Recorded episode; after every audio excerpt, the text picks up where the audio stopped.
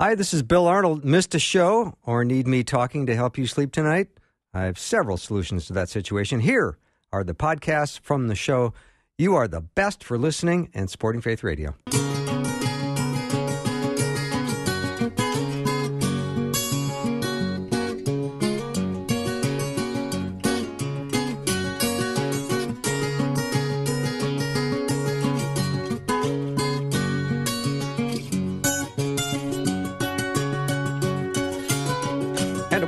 Welcome to Afternoons with me. I'm Bill Arnold, and today we're continuing our discussion that we had in the last half hour with Dr. Greg Bourgond. Awfully glad that we can continue this study with him because it's a big topic, it's a difficult topic. We're talking uh, today about what the Bible says about hell. Is hell a real place? How is hell described in the Bible? Who is hell for? Are there levels of hell, such as Dante, Dante's seven circles? And why does God send people to hell? And how is eternity in hell a fair punishment for sin? Those are some of the questions we're going to be dealing with today. Greg, I have a quick question Yeah. for you. What's hotter, the surface of the sun or the center of the earth? That is a great Yeah, question. The When answer I- is hell. Just so you know, I'm not going to make you think about it too long. Well, and the, the first question we addressed is hell a real place? And unequivocally, it is. And, and by the way, Scripture doesn't tell us the geographical or cosmological location of hell. It's not down, it's not up. Uh, when God says he sends Satan to hell, down to hell, it's not talking about a physical direction. So there's no indication of the actual location of hell. But it does exist. So, question number two How is hell described in the Bible?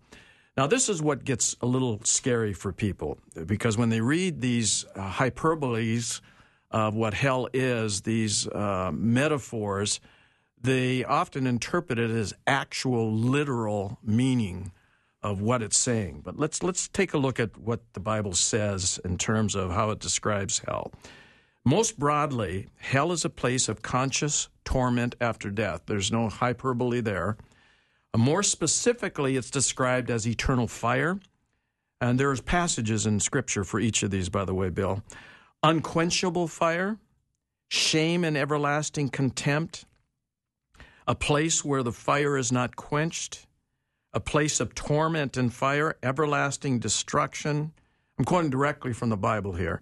The smoke of torment rises forever and ever, a lake of burning sulfur, um, uh, where the wicked are, quote, tormented day and night forever and ever, lake of fire, outer darkness, a prison, a bottomless pit, the abyss, a lake, a death, um, destruction, everlasting torment, a place of wailing and gnashing of teeth, a grave, compared to, it's also compared to burning and darkness.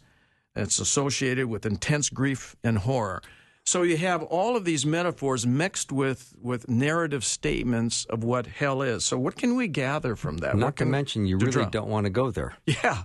Well, if the one thing, it, the, the picture it does give is Yeah. exactly that, Bill. That's not a place I'd want to go. No. So to be in hell is to be, and here's the essential what we get from the scripture. To be in hell is to be separated from God. Um, it's to be forever shut off, shut off from light, according to 1 John 1 5. Shut off from love, according to 1 John 4 8. Shut off from joy, according to Matthew 25 23. And shut off from peace, according to Ephesians 2 14, because God is the source of all those good things. And He will not be there. He will not be there. So to be in hell is to forever lose the chance to see God's face, to hear his voice, to experience his forgiveness, or enjoy his fellowship. So think about fire for a minute. What does that create other than pain if you're exposed to it? It also is tremendous heat that draws from you water from your, your body. Um, it cre- creates tremendous thirst. So I think some of the hyperbole about the fire represents the thirst that is never quenched. The thirst of finally meeting and realizing the creator you denied while you were living, and now you know is real, and now you have no exposure to him. So there's the thirst to be with the creator that you denied that really exists, and it's now impossible for you, not because of God, but because of the choices that we make.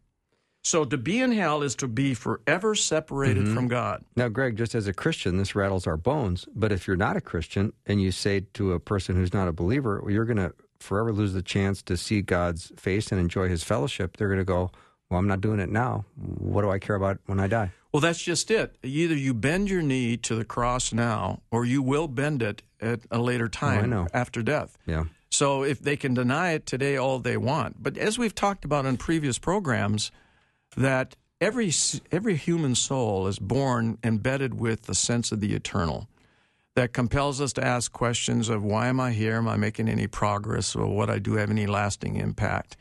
So there's the sense of the eternal that we can deny, we can shunt aside, we can marginalize, we can put it on the peripheral of our life, we can deny it all we want, but it keeps coming up for us. And so the only way to live life on a horizontal plane devoid of any vertical relationship with God is to deny He exists. It justifies all of our actions then. And we can blithely say, well, I, I'll be, you know, when I die, I'm just going to be food for worms.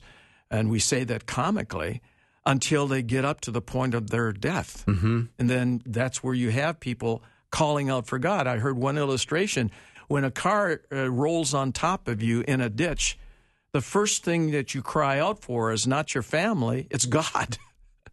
and so, you know, we can deny it today, but there will be a time when we can't deny it any further. So the Bible tells us only what being in hell is like. It does not explicitly say what hell is or how it exactly functions. So we can draw some conclusions. We should not read into the hyperbolic statements about what it is, other than what it might symbolize, so we can get some sort of impression or idea.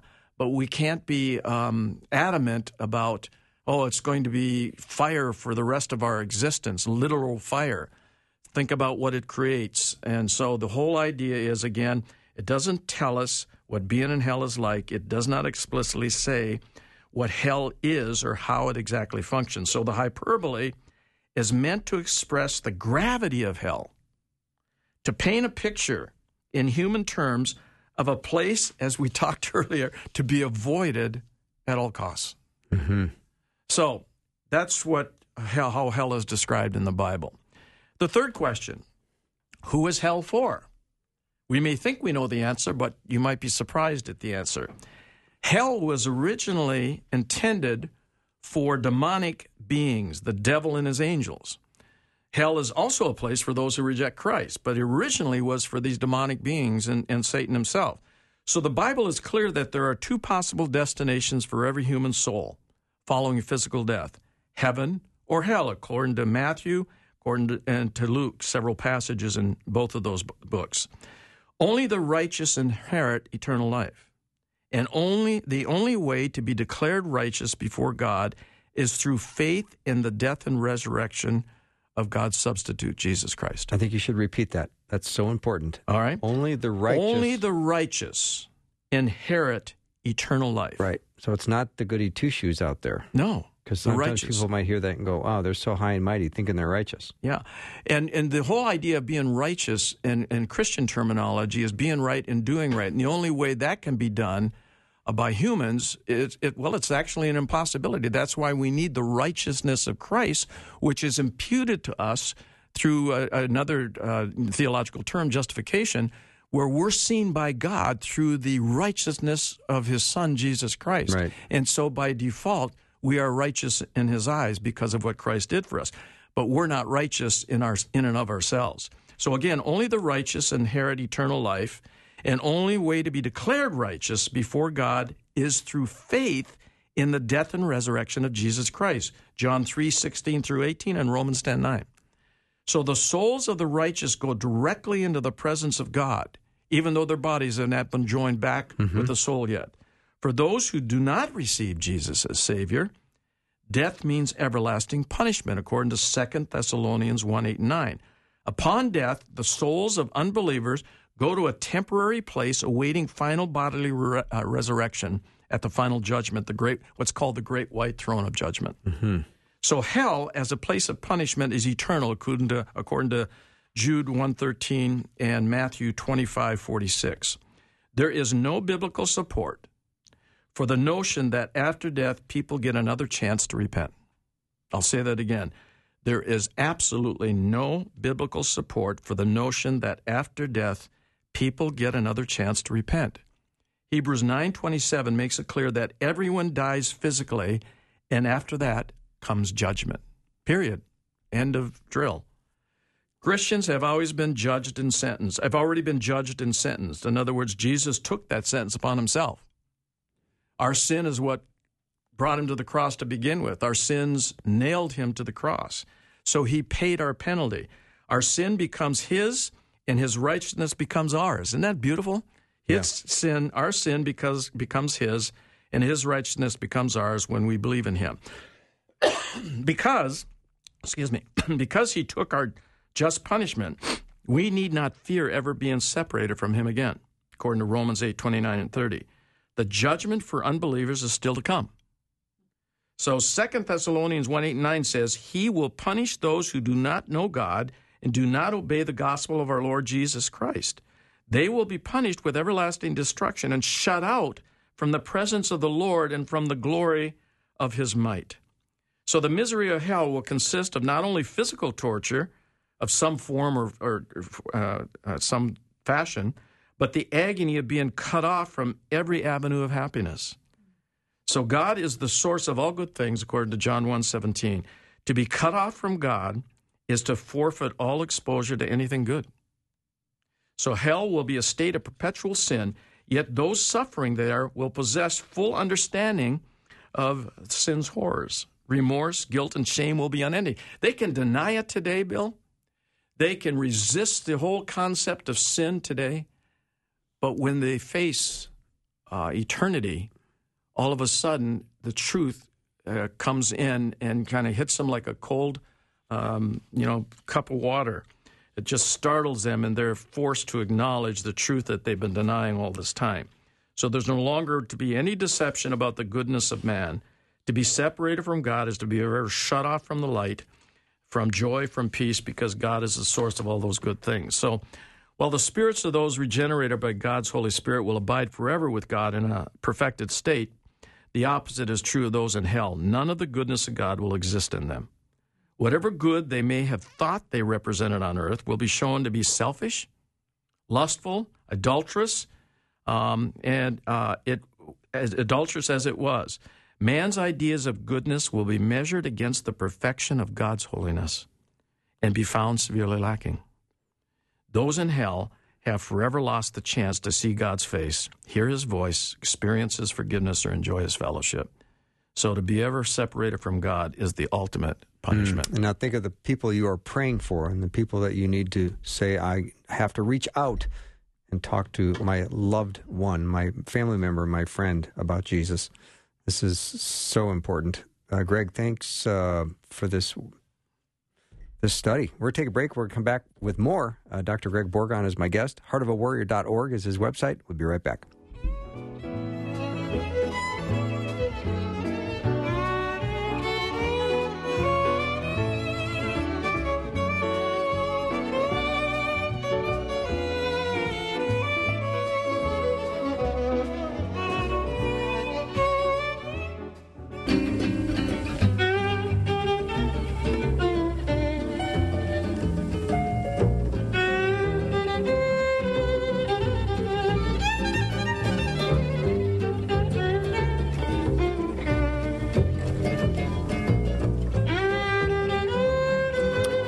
I've got happy music talking about hell.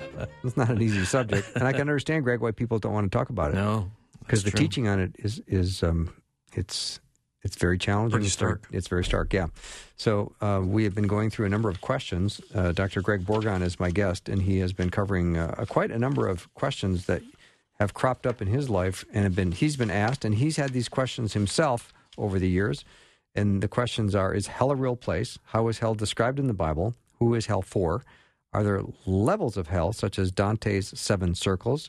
Why does God send people to hell, and how is eternity in hell a fair punishment for sin? So we've gone through the, first uh, uh, three. Now we're going to ask uh, the question: Is are there levels of hell? Are there circles or levels of hell? Because I've heard people say the expression, you know, there's there's a special place in hell for that person. Yeah. Like, yeah. oh, what do you know about hell and this special place you speak of? Yeah, exactly. So hell is indeed depicted as a place of gradated punishment, according to Matthew 11, uh, 20 through 24, and Luke chapter 12, verse 47 and 48, and Revelation 20, 12 through 13. So the Bible does suggest different degrees of punishment in hell. So what the gradations or degrees are actually is not described in the Bible. Suffice it to say, they're assigned based on our life prior to death. So um, it's not that you know, like Dante's Inferno, there are there are nine different circles of of hell. Um, don't know how many uh, places there are, but they are differentiated, and they are you go to a certain place based on how you lived your life um, uh, apart from God. So we know that to be true because of these passages that are uh, ample proof that that indeed is the case. So, uh, question number five why does God send people to hell? So the Bible says that God created hell for Satan and the wicked angels who rebelled against him, but there are people in hell also, according to Matthew 25 41. So both angelic beings and human beings are in hell for the same reason sin. Mm-hmm. Uh, Romans 8 or 623. So God Himself is the standard for what is right, good, and moral. If it were not for God being the standard of moral perfection, created beings would have nothing to measure themselves against. So it's kind of like that uh, plumb line that determines when you're off, uh, you know, bearing with something mm-hmm. or that level that you use in building something. So God's perfect holiness acts as that standard, that rule, that plumb line that we measure our, ourselves again. So again, He's the standard for what is right, good, and moral. So if God is perfectly righteous, then anything that falls short of, of that said perfection is sinful. And every human being who ever lived since Adam's fall from grace has committed sin, according to Romans 3.23. Because Adam sinned, the entire human race now has a sinful nature, according to Romans 5.12, which says, Therefore, just as sin came into the world through one man, and death through sin, and so death spread to all men because all have sinned. Mm-hmm.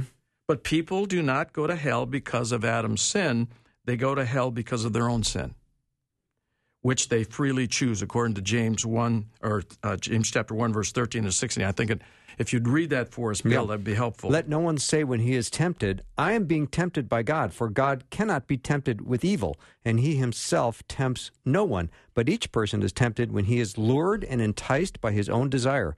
Then desire, when it has conceived, gives birth to sin, and sin, when it is fully grown, brings forth death. Do not be deceived my beloved brothers. So we're born with this pre uh, uh, uh, conceived notion uh, not only of sin being a part of us, but actually a physical part of us. We're born with a bias. We're born with a, we a stand desire. condemned. Yeah. So we stand condemned. We're, uh, it's interesting to me. You don't have to teach a baby to be bad. You do have to teach a baby as they grow older to be good. Right.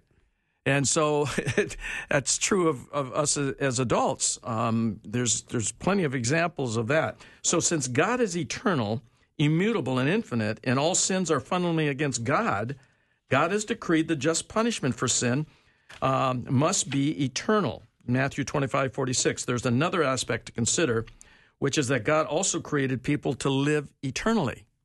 So, when someone commits a sin against another person, that offended person has been eternally wrong. Mm-hmm. And there must be some satisfaction for that. There yeah. must be some justice for that. So God, therefore, has deemed all who commit sin uh, will go to hell because they have failed to meet his righteous standard.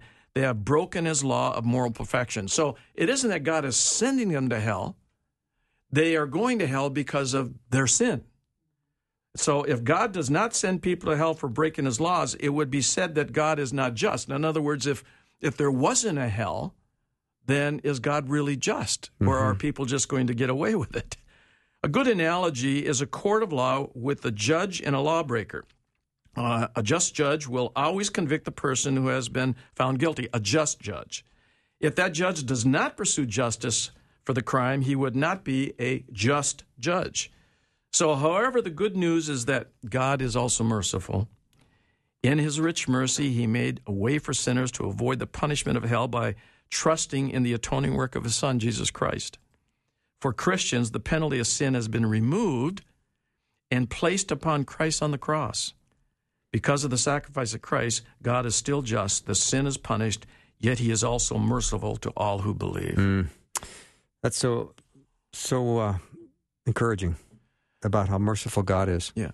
A, a quick illustration. I mean, it, it, for instance, we've all had this probably this experience of a cop coming up behind us with his lights flashing and we know we were speak, speeding. Speak for yourself. And we pull Greg. over. All right, I'll just speak for myself because we know that it never happens never to you. happened to me. Um, or to Rosie. All right, so the idea is, is the guy gets out of his car. He's got this pad, and he comes to the car, and we're we know we, I, we've had it. We're we're caught, and we roll down the window, and he asks for our our license and our registration. He gives it. He goes back to the car. We don't know what he's doing back there. He's looking at a screen. We're wondering if there's any unconfessed sin or warrant out for us that we're unaware of. And he comes back and he says, "You were speeding, weren't you?" And so here's the crux: Do you tell him the truth and say, "Well, I, I didn't realize it," or do you just fess up? Well, yes, I've been speeding. Well, I'm going to give you a warning this time. And he walks back to his car, and we can't believe it. That's God's justice and his mercy. Mm-hmm. And so you can appreciate justice because of the power that God has to um, deal with our sin, and yet the mercy he gives in the face of that sin. That makes the mercy all the more significant. Now, we mm-hmm. have one last quick question How is eternity in hell a fair punishment for sin? Now, this is an issue that bothers many people who have an incomplete understanding of three things the nature of God, the nature of man, and the nature of sin. So, as fallen, sinful beings, the nature of God is a difficult concept for us to grasp. We tend to see God as kind, merciful being whose love for us kind of overrides and overshadows all of his other attributes. Of course, God's loving and kind and merciful, but he is first and foremost holy and righteous mm-hmm. God. Yeah. So holy is he that he cannot tolerate sin. He is a God whose anger burns against the wicked and disobedient. And you already said that sin is eternal, so there must be a punishment for it. So humanity is corrupted by sin. That sin is always directed by God. And if we confess our sin and place our faith in Christ, asking for God's forgiveness based on Christ's sacrifice, we're saved, forgiven, cleansed, and promised an eternal home in heaven and not hell. Uh, amen. That's outstanding. Thank you for this challenging topic. You did it. Uh, you handled it well, and I'm going to definitely, as I always do when you come on, go back and listen to it a second time, sometimes a third. But Dr. Greg Bourgond has been our guest. He's at heartofawarrior.org if you want to check out his website. He's written a number of books, and also I encourage you to pass this on to a friend who might be struggling with the whole concept of hell. Jesus did speak about it more than he did heaven. And we do want to uh, let our friends and loved ones know that we don't want them there. We want them to and we want to pray for them and pray that they come to receive uh, Jesus as their Savior. So after that, we're going to take a break, and when we come back, we're going to talk about dogs. I can hardly wait. Be right back.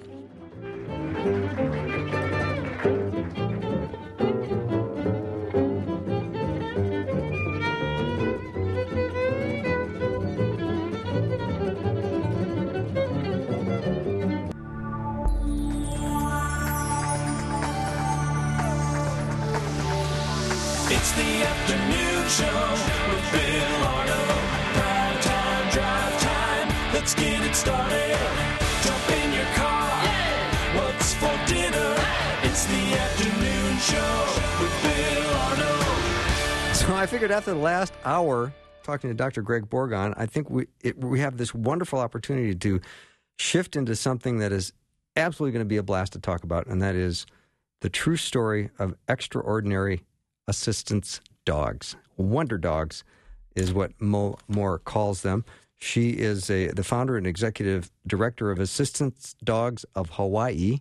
There's nothing I don't like about that sentence. Dogs Hawaii and the Assistance Dogs Northwest. Uh, Mo and her husband Will live on Maui, and with their two dogs, Sadie and Samson, and a constant stream of future heroes in training. She's written a, a book called Wonder Dogs: True Stories of Extraordinary Assistance Dogs. Mo, welcome. Well, thank you so much for having me. Yeah.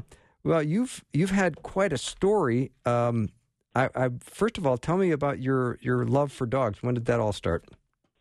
Well, when I was a little girl, I loved all kinds of animals, but especially dogs. The only problem was I was allergic to everything.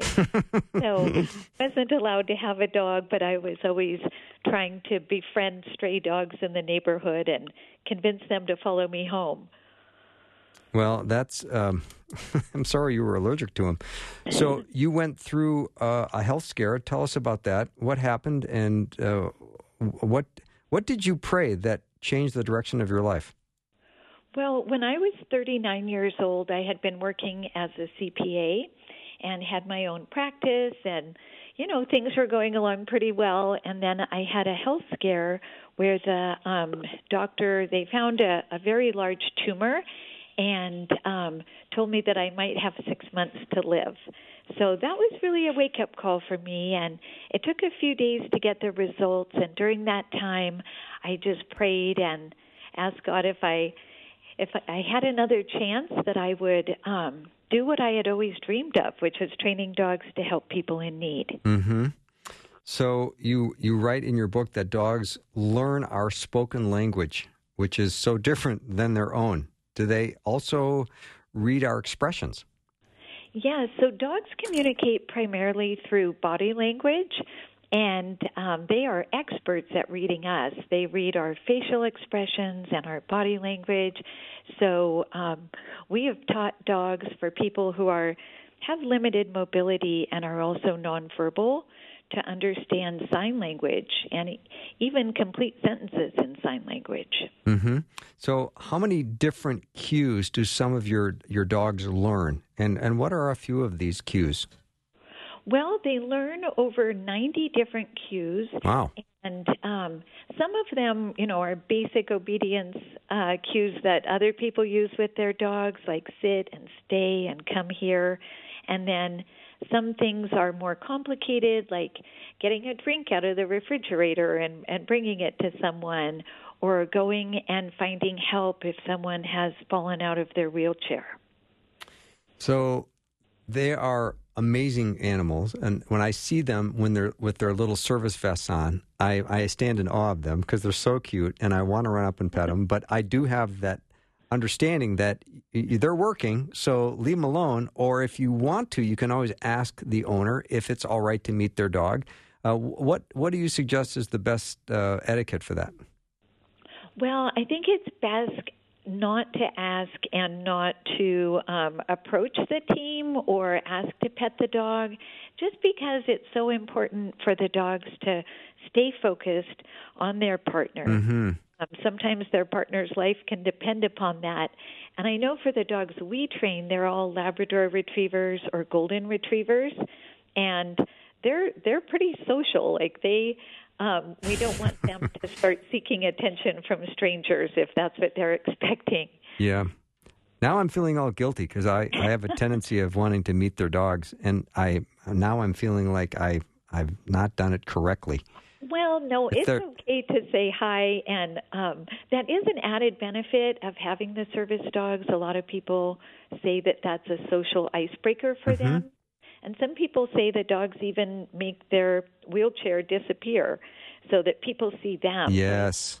As long as you're, um, you know, speaking to the person and not the dog, it's fine. Yeah. So it's the dog's fault too for being so darn cute. They can't help it. Right, right. So let's talk a little bit about. Uh, I know you just just didn't wake up one day and say, "I want to train dogs to help people with disabilities." Um, so, what what kind of training did you go through that you were able to turn around and train these dogs? Yeah, so I had done a lot of obedience training with dogs just growing up, and um, I w- went back to school after my health scare and uh, went to a school in California where I studied uh, to train assistance dogs, and I did an apprenticeship with a guide dog school before starting my own program here in Hawaii uh, 22 years ago. That's awesome. So, um, when you train these dogs, I, I would imagine one of the hardest days, and also one of the more satisfying days, is when a new person gets a trained dog, but you have to let that little pup go. Well, it is. It can be bittersweet, especially the day that we say goodbye to the dogs. Mm-hmm. Yeah. Because we do get so attached to them. They're really like part of our ohana, as we say in Hawaii.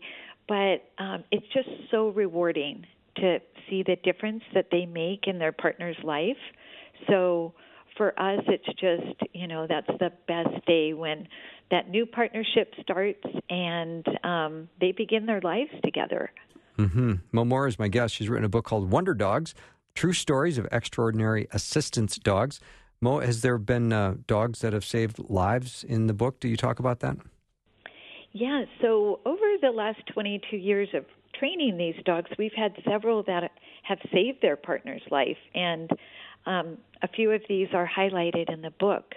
Um, one of them that comes to mind is a beautiful golden retriever named Freedom, and he went to a woman on Oahu named Melanie. She's a Hawaiian woman and was in the military, and she became disabled and uh, was using a power wheelchair. And she was home alone and cooking um, dinner for her family one afternoon when the stove caught on fire. And as she tried to put it out, you know, the flames got bigger and her hair caught on fire. She ended up falling over, and her 300 pound power wheelchair was on top of her as she lay on the kitchen floor. And uh, Freedom, you know, came to her and she uh, said, Freedom, go find the phone. And he ran throughout the house looking for her phone and brought it back. And at that time, you know, the kitchen was on fire and it was all filled with smoke and the smell of burnt hair. And she dialed 911. And when the firemen came, Freedom went to the front door. She had a tug rope on it so he could open the door for mm. her. But he let the firemen in and then ran to her and saved the day. Oh, that, that story is so sweet. I mean, Yeah, cl- it's amazing. clearly she could have died so mm-hmm. quickly. Yeah, she really said, you know, mm-hmm. before before she felt that wet nose on her arm, you know, she thought that that was it when she was stuck there and unable to move. But what really touched her and surprised her the most is um, while they were waiting for the firemen to arrive, you know, Freedom had no idea they were coming, but he lay right by her side Oh. as the room filled with more smoke and it got hotter and she said she felt like he would never have left. All right, Mo, now you're killing us. now you're killing us. All right. So, um, yeah, those are very touching stories. And, you know, I do hear about service dogs that are able to almost detect certain uh, problems with people with disabilities. If they've got, uh, you know, uh, insulin or blood sugar or some of these things. I, is that true or is that, are those stories that have taken on lives of their own? No, that's definitely true. Dogs have such an amazing sense of smell. Um, it's over a hundred thousand times stronger than ours, so they can detect parts per trillion. So, one thing that's really exciting to me is this um, kind of new field of medical biodetection and how dogs can detect very early stages of different diseases, like diabetes, as you said, or Parkinson's disease, um, cancer, infections. It's uh, it's really amazing, and we've had the opportunity to publish research studies about this, and we're currently teaching dogs to detect early stages of COVID nineteen. Mm, wow. Mo, if their smell is so good, why do they smell the most disgusting things? I don't know about that, but they do love yes Yeah. to roll in things that um, that smell bad. Yeah, that's true. So um, y- you say that uh, dogs have other ways of communicating with us besides the human voice. I, I find that so fascinating. What are some of these? hmm Well, just as I was saying earlier, you know, through body language and through expression and through movement, like they are always trying to communicate with us. And uh, when they have an owner who recognizes that and they have two way communication, they really love that. So it can be something simple like they're standing over their water bowl and glancing at you and it's empty and to communicate they're thirsty or they go to the door and need to be let outside things like that but um but yeah, they're experts at reading us um, because their survival has kind of depended upon us for thousands of years. Hmm. Um, it is when they when you learn little nuances with a, a dog and you you start to teach them their obedience training and their are there ever any tricks that you teach a dog that are that's going to be a service dog or is that something that other dog owners do teach their dog a trick Oh, you mean just tricks for fun? yeah tricks for fun or or these dogs have to be all work all the time Well, no, they definitely get to have fun. I have Sadie laying at my feet here right now, and she got to go to the beach this morning. So they have lots of time to play and goof off and, you know, just be a dog.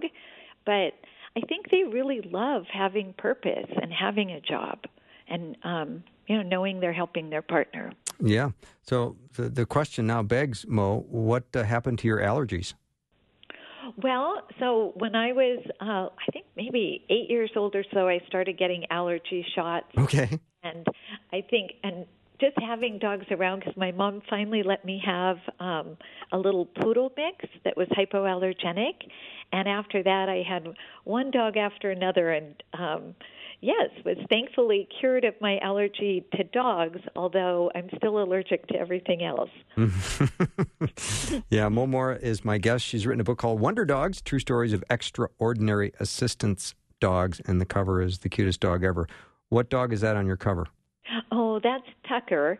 When he was 10 weeks old, he's a beautiful golden retriever puppy. He looked just Oh. like a stuffed animal when He- he was that age. He's absolutely beautiful. So we'll take a little break. We'll come back and more on uh, Wonder Dogs and Mo Maurer in just a minute.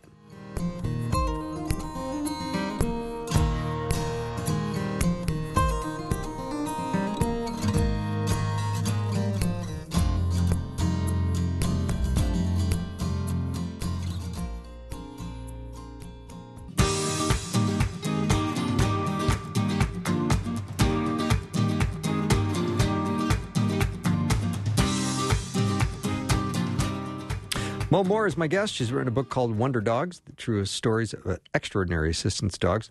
And Mo, I'm curious about the criteria to graduate to become um, a service dog. And I, I hear about some that really don't make it through the training or they were dropped out or they got kicked out. What happens, you know, because we hear someone that say, well, we got a dog and it didn't make it through, you know, training school, so we got it. But uh, what happens to some of these dogs that make it and others that don't? Is it based on their personality or their their their unwillingness to be trained, or what is it?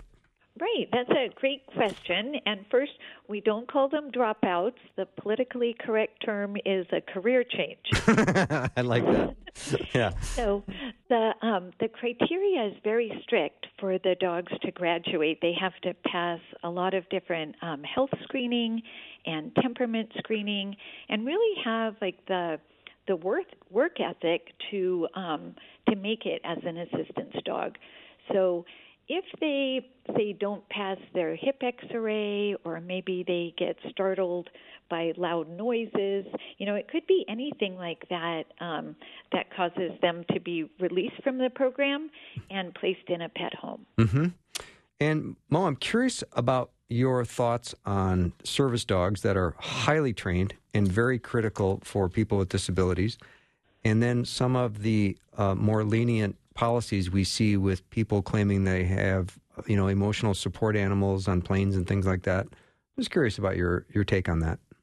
Yeah, so the FAA is no longer allowing the emotional support animals on airplanes. I think there were a lot of um, problems with that, and while some are legitimate, there unfortunately were some people taking advantage of the law that is Sure. there for the people that really need it.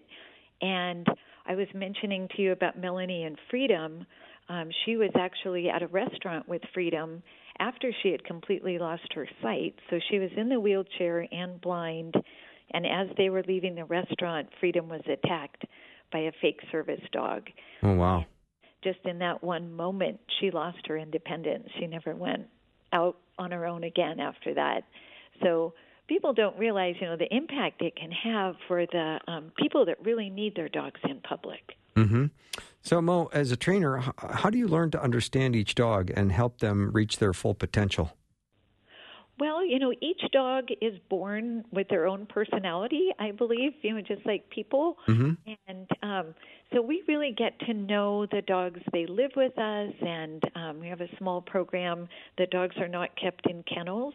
So we really get to understand what are each one's strengths and um, what type of people they like.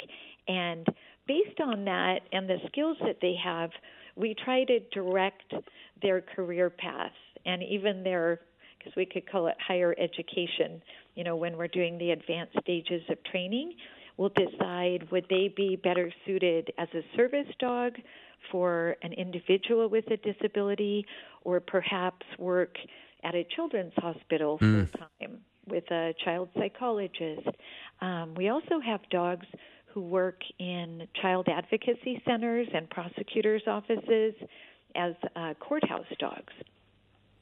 Yeah, that that is very uh, valuable. I see them in airports once in a while just to make people smile, and they're they're um, always the center of attention when they're in places like uh, hospitals or airports or um, when they're being made available for the public to enjoy. Yeah, it's really amazing how no matter what the setting or the need, that dogs just immediately cheer people up. I've seen it in cancer clinics and um, veterans' homes, and really anywhere there's human suffering, I think dogs can help. Yeah, I would agree. So if you are uh, have a disability and you would really benefit from a service dog, how does a person go about obtaining one, especially if they don't maybe have uh, the funds to to have it? How does that work? Yeah, so a lot of accredited programs like ours do not charge for the dogs or the lifetime follow up support. So I would recommend for people to go online um, to Assistance Dogs International, and that website will list the programs by state and the types of dogs that the different programs uh, train. So that's a, great resource. Mm-hmm. Sometimes when I will encounter a service dog, maybe at a restaurant or something, it appears that the dog is super low energy, and you and you wonder, wow, you just seem so um, quiet and tame. Because sometimes you think of labs or as being rambunctious, uh, but these dogs are so uh, calm. Do, are they simply trained that way, or are, are do they have lower energy, or Yeah, that's a great question. I know the labs that I grew up with were hunting dogs of my dad's and uncles, and they were very high energy. yeah, But um, the Labradors that have been bred for this type of work, you know, for guide dogs or service dogs, are generally uh, calmer and lower energy because they're just easier to handle throughout the day, and they're still happy to, um, you know, to work when they need to. But um, they're definitely what we call the lower aroused type of dog. Mm-hmm. Mo, I'd love for you to talk a little bit more about medical biodetection. I, I think because there's um, that a fascinating aspect of, of these kinds of animals in people's homes. Yes, it, it's amazing, you know, what they're capable of and how they're able to help people with diabetes to alert them uh, to low blood sugar. Um, I mentioned the um, COVID detection that we're doing right now. Um, just yesterday, we were doing a test with different samples from people, and they're just um, skin odor samples, cotton swab on the neck, and the dogs were able to detect the presence of COVID 19 days before the onset of symptoms and before the PCR test could pick up the virus. So I think there's so much potential in this field for dogs to help provide early diagnosis for all kinds of diseases. Mm-hmm. Mo, I'd love for you to share one of your favorite stories from your book, Wonder Dogs. Oh my gosh! Well, there are so many, but um, one of them, the the book opens in the first chapter with uh, with my husband and I taking Tucker to the Children's Hospital when he was just a puppy, and we flew over to Oahu, and it was Christmas Day, and we wanted to cheer up the kids. And it was just amazing to see the difference that he made for everyone, you know, the patients and the staff, but especially one little girl who was um, critically ill and not expected to make it. And uh, it was, I get choked up thinking about it, but um, anyway, she, uh, her mom placed her hand on Tucker's head and was kind of stroking her daughter's fingers over his ears, and she started moving. And she hadn't responded to anything in days. And um, from then on, like she, you know, regained consciousness and woke back up, and she's currently in college right now. So, um, yeah, seeing that, yes. So she was one of only three people to survive the disease that she had um, in the United States. So it really was a Christmas miracle, and I believe you know each dog has their purpose. And seeing that, we ended up placing Tucker at that same children's hospital a year later when he graduated. And during his 10 year career, he helped over 10,000 hospitalized children. That is so cool. There's also a story in your book, Miss Moneypenny. Tell me about her. Oh, yes, Penny. She was a, a black lab and very sweet, very calm. Um, she was matched with a little boy on Lanai who had had a near drowning accident. His name was Mikey, and he was eight years old when his family applied to get a dog. And I honestly wasn't really sure, you know, what a dog could do to help him because his disability was so severe. You know, he was completely paralyzed. He was um, blind. He was deaf, but he had his sense of touch. And we ended up placing Penny with him, and she could detect seizures when he would have seizures, and that was really a big help for her parents or for his parents, you know, to be able to rely on her, alerting them. But she really ended up changing his life. Like he, they got out in the community more. They met other families. They went to Disneyland. mm. they did all kinds of things. And um, and Mikey, he had this laugh, like a very unique laugh. And he just started laughing and smiling so much more with Penny by his side. That is so such heartwarming stories. I appreciate uh, Mo spending time with us today. And this uh, book is called Wonder Dogs: True Stories of Extraordinary Assistance Dogs. And I tell you, the picture of Tucker on the front and on the first couple of pages is was worth the price of the book. It's the cutest pictures ever, and uh, I I I hope that uh, people would have a chance to learn a little bit more about assistance dogs and that they would um, truly come to appreciate how we should deal with them because I've learned something from you today that I should not a- approach them. I, they're working, and uh, I, I appreciate you sharing that with me today. Well, thank you so much. And I hope that the book inspires people just to follow their dreams and um, overcome challenges the way so many of the people in the book have. Um, yes, the people I get to meet and work with are so inspiring, and I'm just so thankful to share their stories. Yeah, been a delight having you. Have a wonderful uh, day and enjoy your your day in Hawaii. I'm in Minnesota, so I can pretend that I'm really happy to talk to you, but um, maybe I'm not. Well, thank you so much for having me. It's You been bet. a pleasure. Thanks, Mo. Thank you. You bet. Mo Bye-bye. Maurer has been my guest. Her book is Wonder Dogs True Stories of Extraordinary Assistance Dogs. I appreciate you spending time with me today. I've loved it. I'm looking forward to tomorrow. I hope you have a great night. And I'm excited to uh, get back into the Old Testament study tomorrow. We're going to talk uh, about Job tomorrow, which I'm looking forward to. So I hope you can spend time with me tomorrow. If you missed any of today's show, we had a challenging hour with Dr. Greg Bourgond talking about hell. And if you want to go to the website and check it out, I know I'm going to go listen to it again tonight because there was lots in there. And I need to get my Bible open and take notes. So have a great night, everyone. I'll see you tomorrow.